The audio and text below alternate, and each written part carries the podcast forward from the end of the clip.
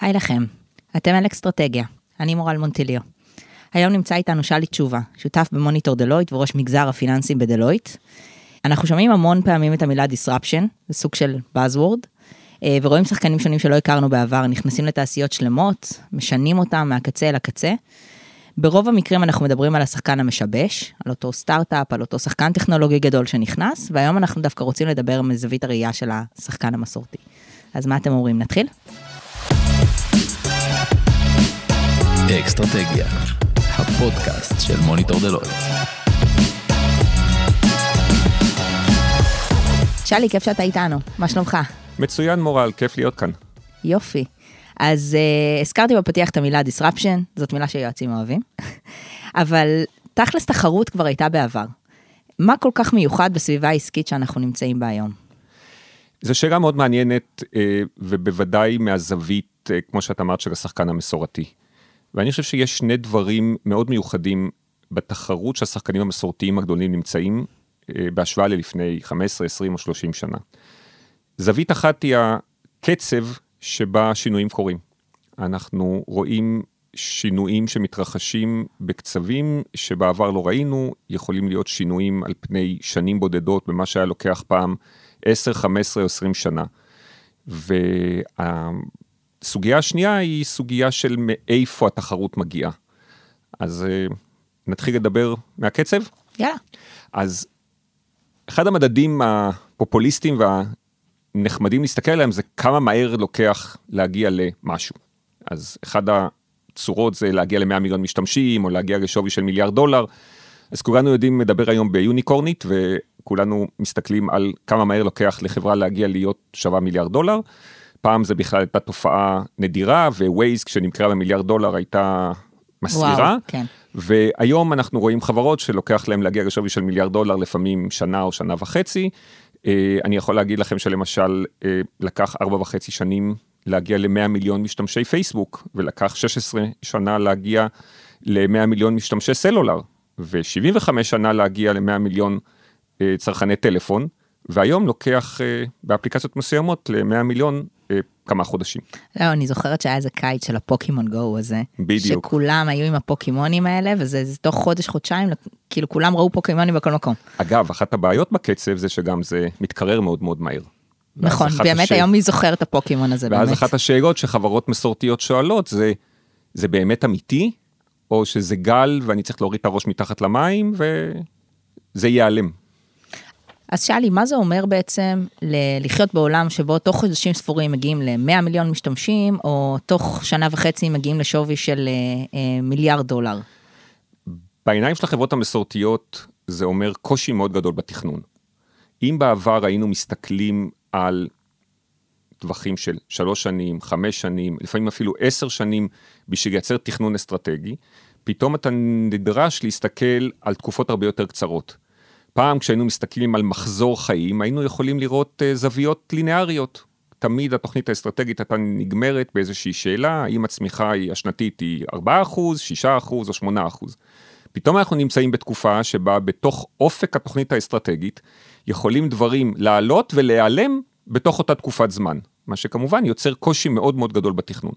אוקיי, okay, ובעצם הדברים שעולים ויורדים, זה יכול להיות בעצם סטארט-אפים שמחליטים בעצם להיכנס אה, לשוק מסוים, להשפיע עליו באיזושהי צורה. אבל באמת חברה מסורתית יכולה לראות בסטארט-אפ תחרות? חברות מסורתיות רבות מתייחסות לסטארט-אפים, או התייחסו בעבר לסטארט-אפים קצת, אה, קצת בזלזול. אבל אני חושב שהיום אנחנו עדים לתופעה שבה החברות המסורתיות לוקחות מאוד מאוד ברצינות את הסטארט-אפים מכל מיני סיבות. קודם כל, יש המון סטארט-אפים בכל נושא. נכון. ואז נוצר מצב שגם אם אתה קצת מזלזל בחברה הקטנה הזאת, שיש לה מחזור של עשרות מיליונים ולך יש מחזור של מיליארדים, יש הרבה כאלה. אה, הדבר השני זה שהם יודעים, קצת כמו בגוליבר בארץ הגמדים, הם עומדם גמדים, אבל הם באים הרבה ונוגסים אה, במקומות שהכי כואבים לך. כי הם חכמים, הם לא מחפשים את האזורים שבהם אתה מפסיד כסף, הם מחפשים את האזורים שבהם אתה מרוויח כסף. Mm-hmm. אפשר לראות למשל במערכת הבנקאית, יש המון שירותים שחלקם תחרותיים יותר וחלקם לא תחרותיים, ואז אנחנו רואים סטארט-אפים שמגיעים דווקא לאזורים מאוד תחרותיים. מורידים שם את המחירים, שוחקים את המרווחים של השחקנים המסורתיים, והשחקן המסורתי נשאר מאוד אה, אה, מתגונן בבעיה, כי הוא נשאר עם העסקים הפחות טובים שלו, ונאלץ לוותר או להתחרות בעסקים היותר טובים שלו. אז מה באמת מאפיין סטארט-אפים בצורה שבה הם מתחרים? לסטארט-אפים יש כמה יתרונות שלפעמים נראים קצת אבסורדים למול השחקנים המסורתיים. הסטארט-אפים קודם כל, ואנחנו תכף נדבר על כמה דוגמאות, מאוד אוהבים לתפוס פוזיציה מול הצרכן. אז בואו ניקח למשל את הדוגמה של Booking, או Gett, שכולנו מכירים. בא הסטארט-אפ הזה, נכנס בשרשרת הערך בין הצרכן והשחקנים המסורתיים, ובאופן הזה, קודם כל יצר נאמנות לקוחות מאוד גדולה, וחייב את השחקנים המסורתיים שנמצאים אה, מאחורה בשרשרת לעבוד איתו. הרי רשתות ההילטון והשרתון בהתחלה לא רצו לעבוד עם Booking, מכיוון שהייתה להם מערכת הפצה עצמאית משלהם. אבל כש Booking התחילה כל כך להצליח, הם הבינו שמאבדים קהל לקוחות עצום אם הם לא מעמיסים או מעלים לתוך הפלטפורמה של Booking את ההצעות התיירותיות אה, אה, שלהם. אה, נקודה נוספת שמאוד מעניינת בזווית של הסטארט-אפים, הם אובססיביים לדאטה. כשאנחנו מסתכלים על השחקנים המסורתיים, הם מדברים הרבה על דאטה, אבל עושים יחסית מעט. יש להם הרבה דאטה, אבל הם לא יודעים מה לעשות איתו. בדיוק. הם לא יודעים מה לעשות איתו, הם שבויים הרבה פעמים בקונספציה הסיכונית, ומסתכלים עליה הרבה פעמים מהזווית של מה יקרה אם אני אעשה שימוש בדאטה, בעוד שלמעשה החברות החדשות כל כולן הן חברות דאטה. והדבר הזה נותן להם אה, אה, יתרון עצום. וה, והנקודה השלישית המעניינת, פעם נכסים פיזיים היו המהות של העסק, היית נמדד לפי המאזן, האם יש לך מפעל, האם יש לך בית מלון, האם יש לך מונית. Mm-hmm. פתאום הערך יושב אצל שחקנים שאין להם נכסים פיזיים. והסיסמה הקלאסית הזאת שפייסבוק היא השחקן המדיה הכי גדול בלי מדיה, או אה, Gett היא או אובר היא שחקן ה transportation, או המוניות הכי גדול בעולם בלי שיש לו אף מונית, ו Booking היא השחקן תיירות הכי גדול בלי שבבעלותו אף מלון. באופן אבסורדי הנכס הפיזי פתאום הופך להיות נטל. אבל בהקשר הזה אנחנו יכולים לראות גם אולי איזשהו rebalancing. לצורך העניין, בהתחלה נטפליקס הייתה רק שחקן אה, שהיה aggregator של תוכן, והיא לאט לאט הבינה שהיא חייבת בסופו של יום לייצר תוכן. במקביל, גם בגט, היום, בשעות הביקוש, אתה לא יכול להשיג מונית, זה מערער את האמינות של אותן אה, אפליקציות. זאת אומרת, זה אולי התחיל ככה, אבל האם זה יכול להימשך ככה? את, את צודקת לגמרי שבחלק מהענפים, השחקנים המסורתיים בועטים חזרה. ואם ניקח את הדוגמה הנהדרת הזאת של נטפליקס, היא באה כשחקן משבש, היא באה בכלל מעולם של קלטות הוידאו, מעולם של אגרגטור במהות שלו, היא הייתה חנות לוידאו, להפצת וידאו, והפכה להיות אה, אה, הפצת אה, סרטים בסטרימינג. אבל כשהיא הסתכלה קדימה, היא הבינה שבלי תוכן משלה יהיה לה קשה, ואז שחקני התוכן הגדולים, דיסני ופרמונט ואחרים, הבינו שהם לא יכולים להתנהל באופן כזה מול שחקן שהוא גם מפיץ וגם יצרן, והתחילו לשים את פלטפורמת ההפצה אה, שלהם. אז אנחנו רואים את האינטגרציה הזאת בחלק מהענפים, אבל במקרה של אמזון אנחנו רואים דוגמה הפוכה. אמזון היא גם פלטפורמת הפצה, וגם מייצרת את המוצרים שלה על אפם וחמתם של היצרנים או המרצ'נטס שיושבים על הפלטפורמה שלה, אבל הם לא יכולים לעשות כלום מכיוון שהם קטנים מדי. זאת אומרת, לפעמים הפלטפורמה היא כל כך חזקה, שהיא למעשה יוצרת את הסביבה המונופוליסטית מול הרבה מאוד שחקנים מסורתיים אה, אה, קטנים. אז באמת, שאלי, הזכרת את אמזון, הזכרת את נטפליקס, uh, ומקודם דיברנו על סטארט-אפים, אבל בעצם כל השיבוש הזה לא מגיע אך ורק מסטארט-אפים, הוא מגיע גם מחברות גדולות, עשירות, חזקות, לפעמים אפילו יותר ממדינות. נכון. אה, אני חושב שהתופעה הזאת שאנחנו קוראים לה ביג טק, אה, הופכת להיות הרבה יותר משמעותית בחיים שלנו מאשר אה, אני מחפש בגוגל או אני מאוד אוהב את, ה, את האייפון שלי. והסיבה היא שהאספירציות שלהם נמצאות באזורים הרבה הרבה יותר רחבים מהאזורים המסורתיים שכל אחד מהענקים האלה הגיע. ולאמזון יש פעילות פיננסית עצומה, אפל עם מגוון רחב של פעילויות חדשות, אה, כולל טלוויזיה וכולי. אה, גוגל כמובן העלתה לאלפאבית אוסף עצום של, אה, של נושאים, וכמובן אחרים, וזה יוצר מצב שלמעשה פתאום שחקן מסורתי, בואו נסתכל רגע על השחקן המסורתי הישראלי, נדרש להילחם מול שחקנים בסדרי גודל שהוא לא הכיר. בנקים ישראלים ראו את עצמם תמיד כמובילי השוק, שחקנים מאוד גדולים, הם שולטים בדיון שיתוף הפעולה. ופתאום מגיע שחקן שהוא בשתי סדרי גודל, שלושה סדרי גודל יותר גדול מהם, שחקנים של מעל טריליון דולר שווי, ולמעשה הם קובעים את הכללים, ואם אתה לא עומד בהם אתה פשוט לא יכול אה, לשחק. רק כדי לסבר את האוזן, ארבעת הביג טק האלה הוציאו בשנה שעברה על R&D ותוכן מעל 120 מיליארד דולר. אה, פי כמה וכמה מכל תעשיית ההייטק הישראלי המפוארת, הבאמת טורף. מפוארת. זאת אומרת, היכולת, העוצמה שלהם ברגע שהם פועלים גלובלית, היא, היא, מאוד מאוד, אה, היא מאוד מאוד משמעותית, וזה סוג תחרות ששחקן מסורתי לפני 15 שנה לא חווה. אז באמת אתה תיארת את הבנקים שהיו אפשר להגיד גוליית שלנו ועכשיו הם הפכו להיות הדוד, בדוד מול גוליית החדשים. אז באמת אתה חושב ש, שיש סיכוי בכלל להתחרות בביג טק? בטח שגם את חלק לפחות אה, לא, לא מבוטל מהשירותים שהם נותנים, נותנים בחינם. זאת נקודה מאוד מאוד משמעותית, וכשאנחנו מסתכלים עם חברות מסורתיות על היכולת שלהם לתת מענה, הנקודה שאת שואלת היא, היא אחת מנקודות המפתח. אם נסתכל למש, למשל על ה-disruption שקרה בשוק הסלולר, אז זה disruption שקרה דרך שחקן חדש, שהיה low cost, גולן, אבל הוא התנהג במודל העסקי המקורי. הוא רק היה הרבה הרבה יותר יעיל, mm-hmm. ואפשר לעשות את זה הרבה הרבה יותר בזול. אבל כשאנחנו מסתכלים על שחקנים כמו הביג טק, שנכנסים לשוק ולפעמים נותנים משהו בחינם, בואו ניקח דוגמה אה, מאוד מעניינת של המפות. אה, אולי המאזינים שלנו לא זוכרים, אבל לפני 15 שנה היינו מקבלים מתנה לחג, אה, ערכת GPS שהייתה נטענת במפות, כשהיית יוצא לחו"ל היית יכול אה, להשתמש בהם.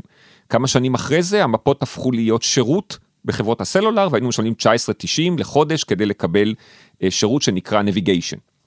ופתאום הגיעו אפל וגוגל ו- ונתנו את השירותים האלה בחינם, והתעשייה הזאת נעלמה מכיוון שאפשר להתייעל, אבל אי אפשר לנצח משהו שניתן בחינם. וה cross subsidize, הסבסוד הצולב המאוד מאוד עמוק הזה, שבה גוגל עושה את זה מסיבות של לקבל דאטה ולתת פרסום יותר ממוקד, ואפל עושה את זה מסיבות של לעשות את המכשיר שלה יותר אה, אה, נפוץ, אה, הופך את השחקנים המסורתיים בעולמות האלה למאוד מאוד פגיעים. אז שלי, אתה תכלס מתאר פה תמונה מאוד אפוקליפטית, אה, שאומרת שלמעשה לחברות המסורתיות אין הרבה מה לעשות. אז אני חושב שאפשר להחזיר רגע את, ה, את המכוון לקצת לכיוון האמצע. זה נכון שבנקודות מסוימות החברות הביג טק הן מאוד מאוד עוצמתיות. אבל אם נסתכל רגע על ישראל, לישראל יש יתרון מאוד מאוד משמעותי בהיבט הזה. היא לא היעד של החברות האלה במה שנקרא לו הגל הראשון או הגל השני של התחרות. קודם כל החברות האלה מסתכלות על השוק האמריקאי, ואחרי זה מסתכלות על מדינות דוברות אנגלית גדולות, ואחרי זה על השוק האירופאי, הגרמני והספרדי, איפה שיש עשרות מיליוני אנשים אה, עם יכולות צריכה רלוונטיות. אה, כולנו יודעים שנטפליקס הגיע אלינו באיחור, ואפל פיי וגוגל פיי הגיעו אה, אה, גם, גם באיחור ביחס למתי שהם הושקעו בעולם, וזה נותן לקורפורט, לעסק המסורתי הישראלי, זמן התארגנות מאוד מאוד יקר. ואנחנו למשל ניהלנו דיונים עם גופים בעולם התשלומים, הרבה לפני שאפל וגוגל השיקו, מכיוון שראינו את ההשקות שלהם בחו"ל, הבנו לאן זה מיועד, והתחלנו לחשוב איך נותנים מענה אה, לדברים האלה. שוב, זה לא אומר שזה יצליח, אבל זה קודם כל אומר אה, שיש לי אה, יתרון מסוים. נקודה שנייה מאוד חשובה בהיבט של השחקן המסורתי, זה שיש לו לקוחות. והלקוחות זה חרב פיפיות. מצד אחד, כולנו יודעים, לקוח זה דבר נהדר, ואם אני עובד נכון, אני יכול לשמור על הלקוחות שלי. מצד שני, הלקוחות, הרבה פעמים אצל החברות המסורתיות, הופכים להיות המעצור, בגלל סוגיית הקניבליזציה. כשאני בא לראות, אני רואה מול, מולי בשוק שירות חדש, נניח זול יותר ופשוט יותר. אני מתלבט, האם אני רוצה להשיק שירות כזה בעצמי, גם אם יש לי זמן, גם אם אני רואה שזה מתפתח בחו"ל. אבל אם אני אשיק אותו אה, אה, אה, בארץ, אני עלול להעביר לקוחות שלי מהמוצר היקר למוצר הזול, ואולי אני הקדמתי את זמני ואולי בזבזתי את הנשק מוקדם מדי. דוגמה מאוד אה, מעניינת בהיבט הזה זה ההתמודדות של הוט ו yes מול פרטנר וסלקום שהביאו את הטלוויזיה הזולה יותר, הסטרימינג, המבוססת באמת האינטרנט. אפשר לראות אסטרטגיות שונות, זאת אומרת הוט, אה, יש לה איזה משהו מאוד מאוד קטן שהיא כזה מחביאה אותו, ויס דווקא כן יצא עם סטינג, אבל גם כן לא בכל הכוח. ובאמת, יש, היו לה שני שלבים אה, בסטינג. השלב הראשון היה דומה יותר למה שאת תיארת בהוט. זאת אומרת, מוצר על המדף, מיועד לנישות מאוד מאוד מאוד מדויקות של צעירים רווקים, ובלבד שלא נפגע בהצעת הערך המשפחתית של ה-200 שקל, כי אחרת אני מעביר לקוח מ-200 שקל ל-60 שקל, וזה ממש קטסטרופה. לפרטנר ולסלקום לא הייתה שום בעיה בהיבט הזה. פרטנר וסלקום נכנסו בכל הכוח בשוק, כי כל 60 שקל שהגיע הוא 60 שקל חדש. והדילמה הזאת, מה העיתוי הנכון להתמודד עם ה disruption, הוא מאוד מאוד מאוד מסובך, מכיוון שאנחנו טובים בלנתח בדיעבד. ואנחנו נכון. רואים שקודק הפסידה את המצלמה הדיגיטלית ולא נכנסה איתה בזמן, ו- וכל הדוגמאות האלה של תראו איך הוא פספס, נוקיה ו- וכולי. אבל מול זה יש עשרות מקרים שגם לא הבשילו.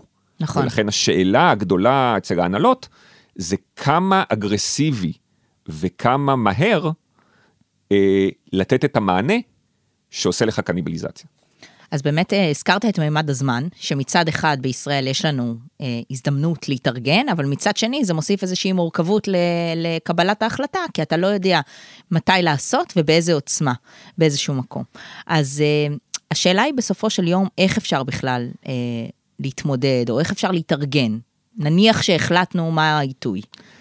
אז כמו בכל דבר ב- בייעוץ, ישבו אנשים חכמים והתחילו לחשוב כשהבינו שהתופעה הזאת היא, היא, היא משמעותית, אה, וגם בדלויט אה, לקחו את הנושא הזה מאוד ברצינות ויצאו עם סדרת מחקרים שמבוססת על ניתוח בדיעבד של 60 מקרי disruption אמיתיים. וכמו בהגדה של פסח ניסו לתת בהם סימנים והמחקר הזה זמין ואפשר להוריד אותו, הוא נקרא 9 patterns of disruption אה, ומן הסתם יש פה ספוילר כי המחקר מצא תשעה סוגים של, אה, של אה, אה, תופעות שיבוש. אז לא נוכל בזמן שיש לנו עכשיו לעבור על כולם, אבל אפשר לקחת לדוגמה את עולם השיבוש שנובע מהמודל של as a service. למשל, כל עולמות הענן או המודל העסקי של סיילספורס ואחרים, שהפך להיות בשנים האחרונות מאוד מאוד נפוץ. המודל העסקי הזה אמר מה? הוא אמר, במקום להשקיע השקעה חד פעמית גדולה, ולאחר מכן לקבל את הגידול כמעט בלי עלות, מה שמאוד מתאים לשחקנים הגדולים, נכון. אתה יכול לתת את המוצר בצורה אלכסונית, ולמעשה לשלם לפי השימוש. ואם יש לך חמישה אה, אנשים שצריכים את, ה, את השירות של הסל, או את התכונות של הסיילספורס, אני אקנה חמישה, ולאחר מכן עשרה, ולאחר מכן חמישים, ואני גם אשתמש בשירותי ענן אם אני צורך, ואם אני לא צורך אני לא אשתמש. זה עולה יותר ביוקר ליחידה, אבל זה מאוד מגדיל את הגמישות. זהו, זה מעביר קאפקס בעצם לאופקס. בדיוק, והדבר הזה שטף, אה, שטף את השוק והפיל המון חברות שלא היו ערוכות דרך המודל העסקי. אגב, זה מדגיש נקודה מאוד מעניינת, disruption הוא לא רק בגלל טכנולוגיה, הרבה פעמים גם בגלל מודל עסקי אה, יותר, יותר חכם. מעניין.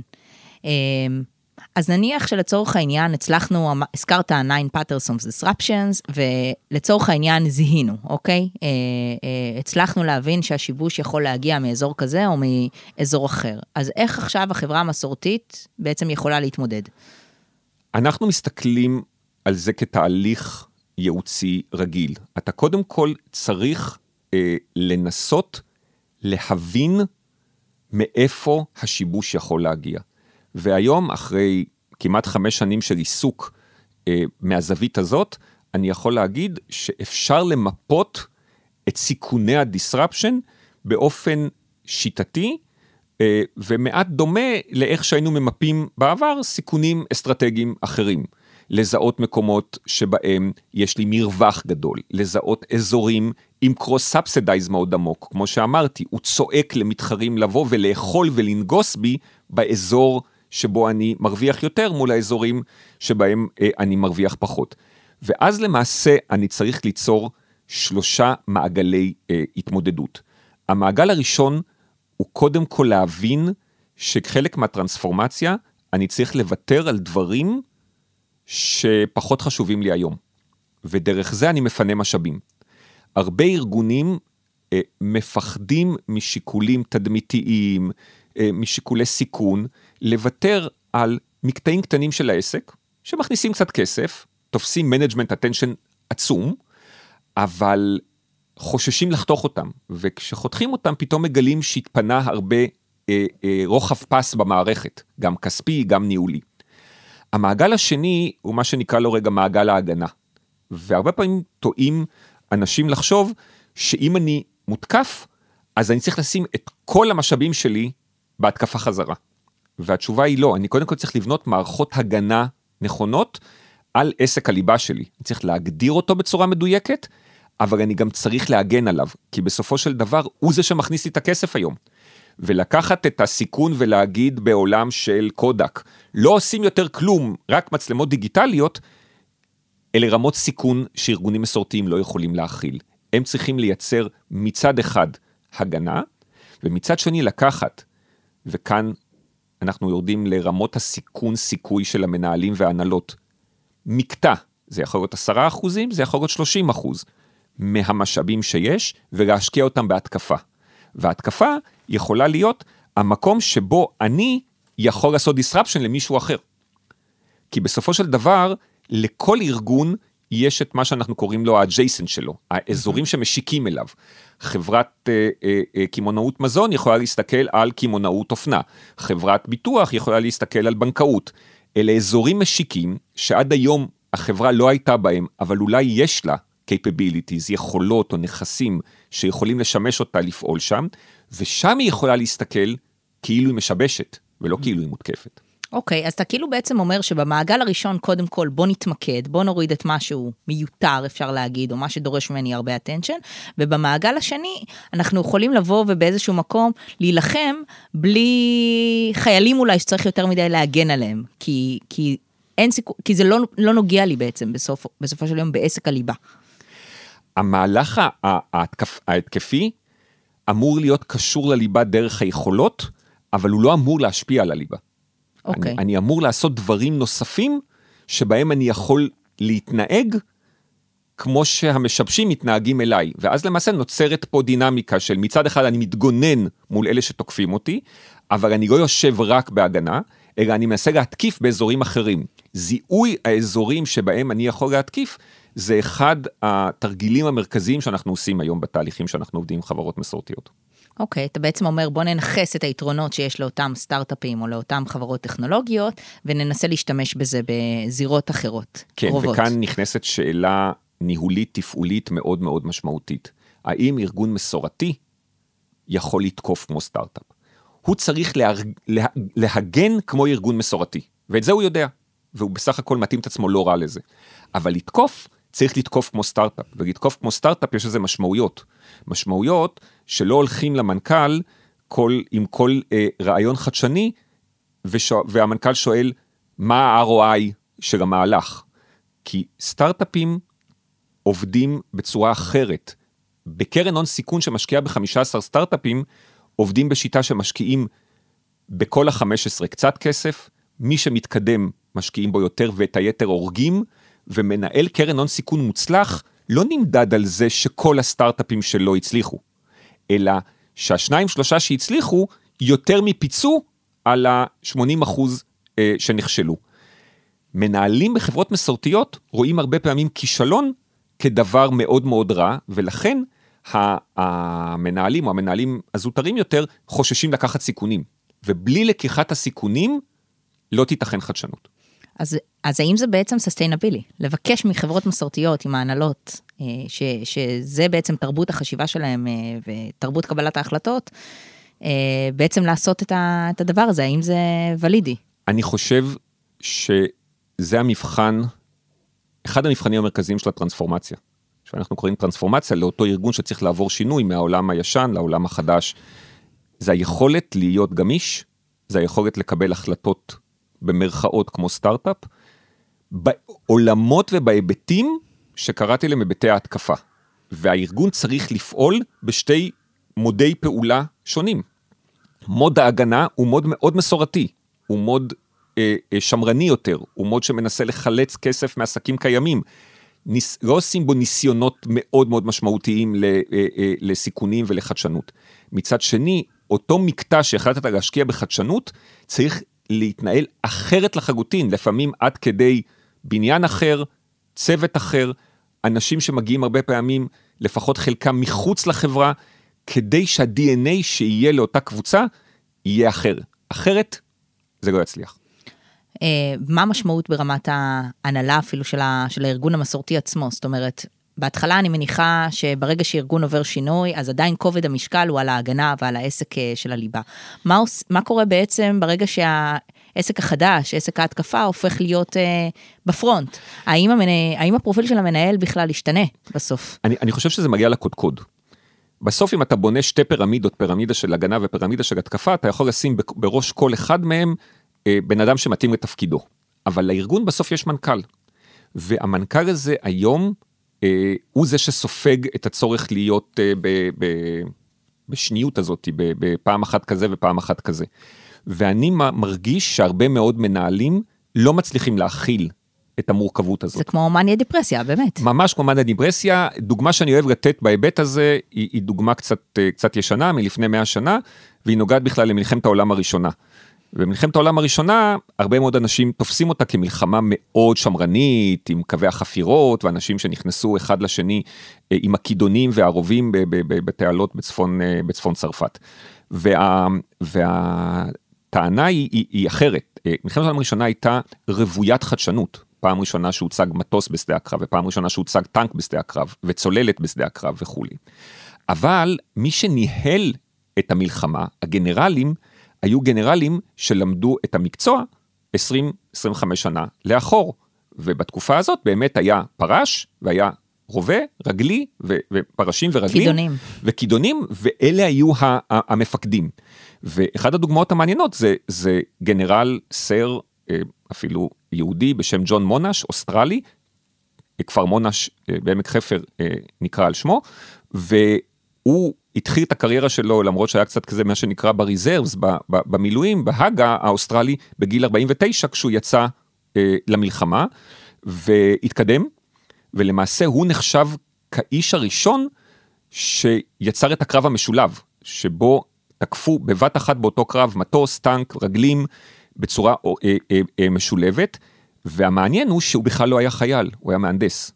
והיכולת לנהל מפרספקטיבה אחרת את הנכסים החדשים שעומדים לרשותך, זה האתגר של המנכ"ל הנוכחי של היום, כי הוא מקבל כלים שלא תמיד הוא יודע מה לעשות איתם. AI וענן ויכולות דיגיטליות, ורובם חיים מתוך העולם השיווקי היותר קלאסי, המימוני היותר קלאסי, וצריכים אנשים שבאים מבחוץ, אולי מהייטק, אולי מחברות שנבנו אחרת, כדי לרענן את החשיבה הניהולית.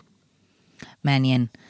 אמ, בוא נדבר קצת על ישראל, שלי. הזכרנו big אה, tech, אמ, במה לדעתך ישראל שונה? הזכרנו קצת את הנושא של, אה, אמ, של, של הזמן, אבל בכל זאת, אנחנו עדיין מדינה קטנה עם שפה משלה. איך אנחנו יכולים לראות uh, את החברות המסורתיות מתמודדות מול ה disruption? כי גם מצד שני אנחנו יכולים להגיד שאנחנו גם אומת הסטארט-אפ, אז נכון. אנחנו בית גידול. אני חושב שלישראל יש שתי יכולות או שתי תכונות מאוד מיוחדות שהופכות אותה לאחרות קצת, ודווקא עוזרות לחברות המסורתיות, ואנחנו מנסים למנף את זה בתהליכים שלנו. אחד זה כמו שאמרת, אנחנו מיוחדים. קטנים, שפה משלנו, רגולציה משלנו, קצת תרבות אחרת מהתרבות האירופאית והאמריקאית, וזה עושה את השחקנים שצריכים לבוא מחו"ל לעשות פה את הדיסרפשן, אה, יותר מהורהרים לגבי הרצון שלהם אה, להתאמץ על עשרה מיליארד איש, עשרה מיליון איש, ש-20 אחוז הם אה, חברה ערבית ו-10 אחוז חברה חרדית, והטרוגניות מאוד מאוד גדולה. הנקודה השנייה היא מה שאת הזכרת לגבי uh, ה start-up nation. אין מדינה בגודל שלנו שיש בה ענקים עולמיים שהם disruptors במקומות אחרים. ניקח את הפינטק, ניקח את הפודטק, ניקח את האוטוטק.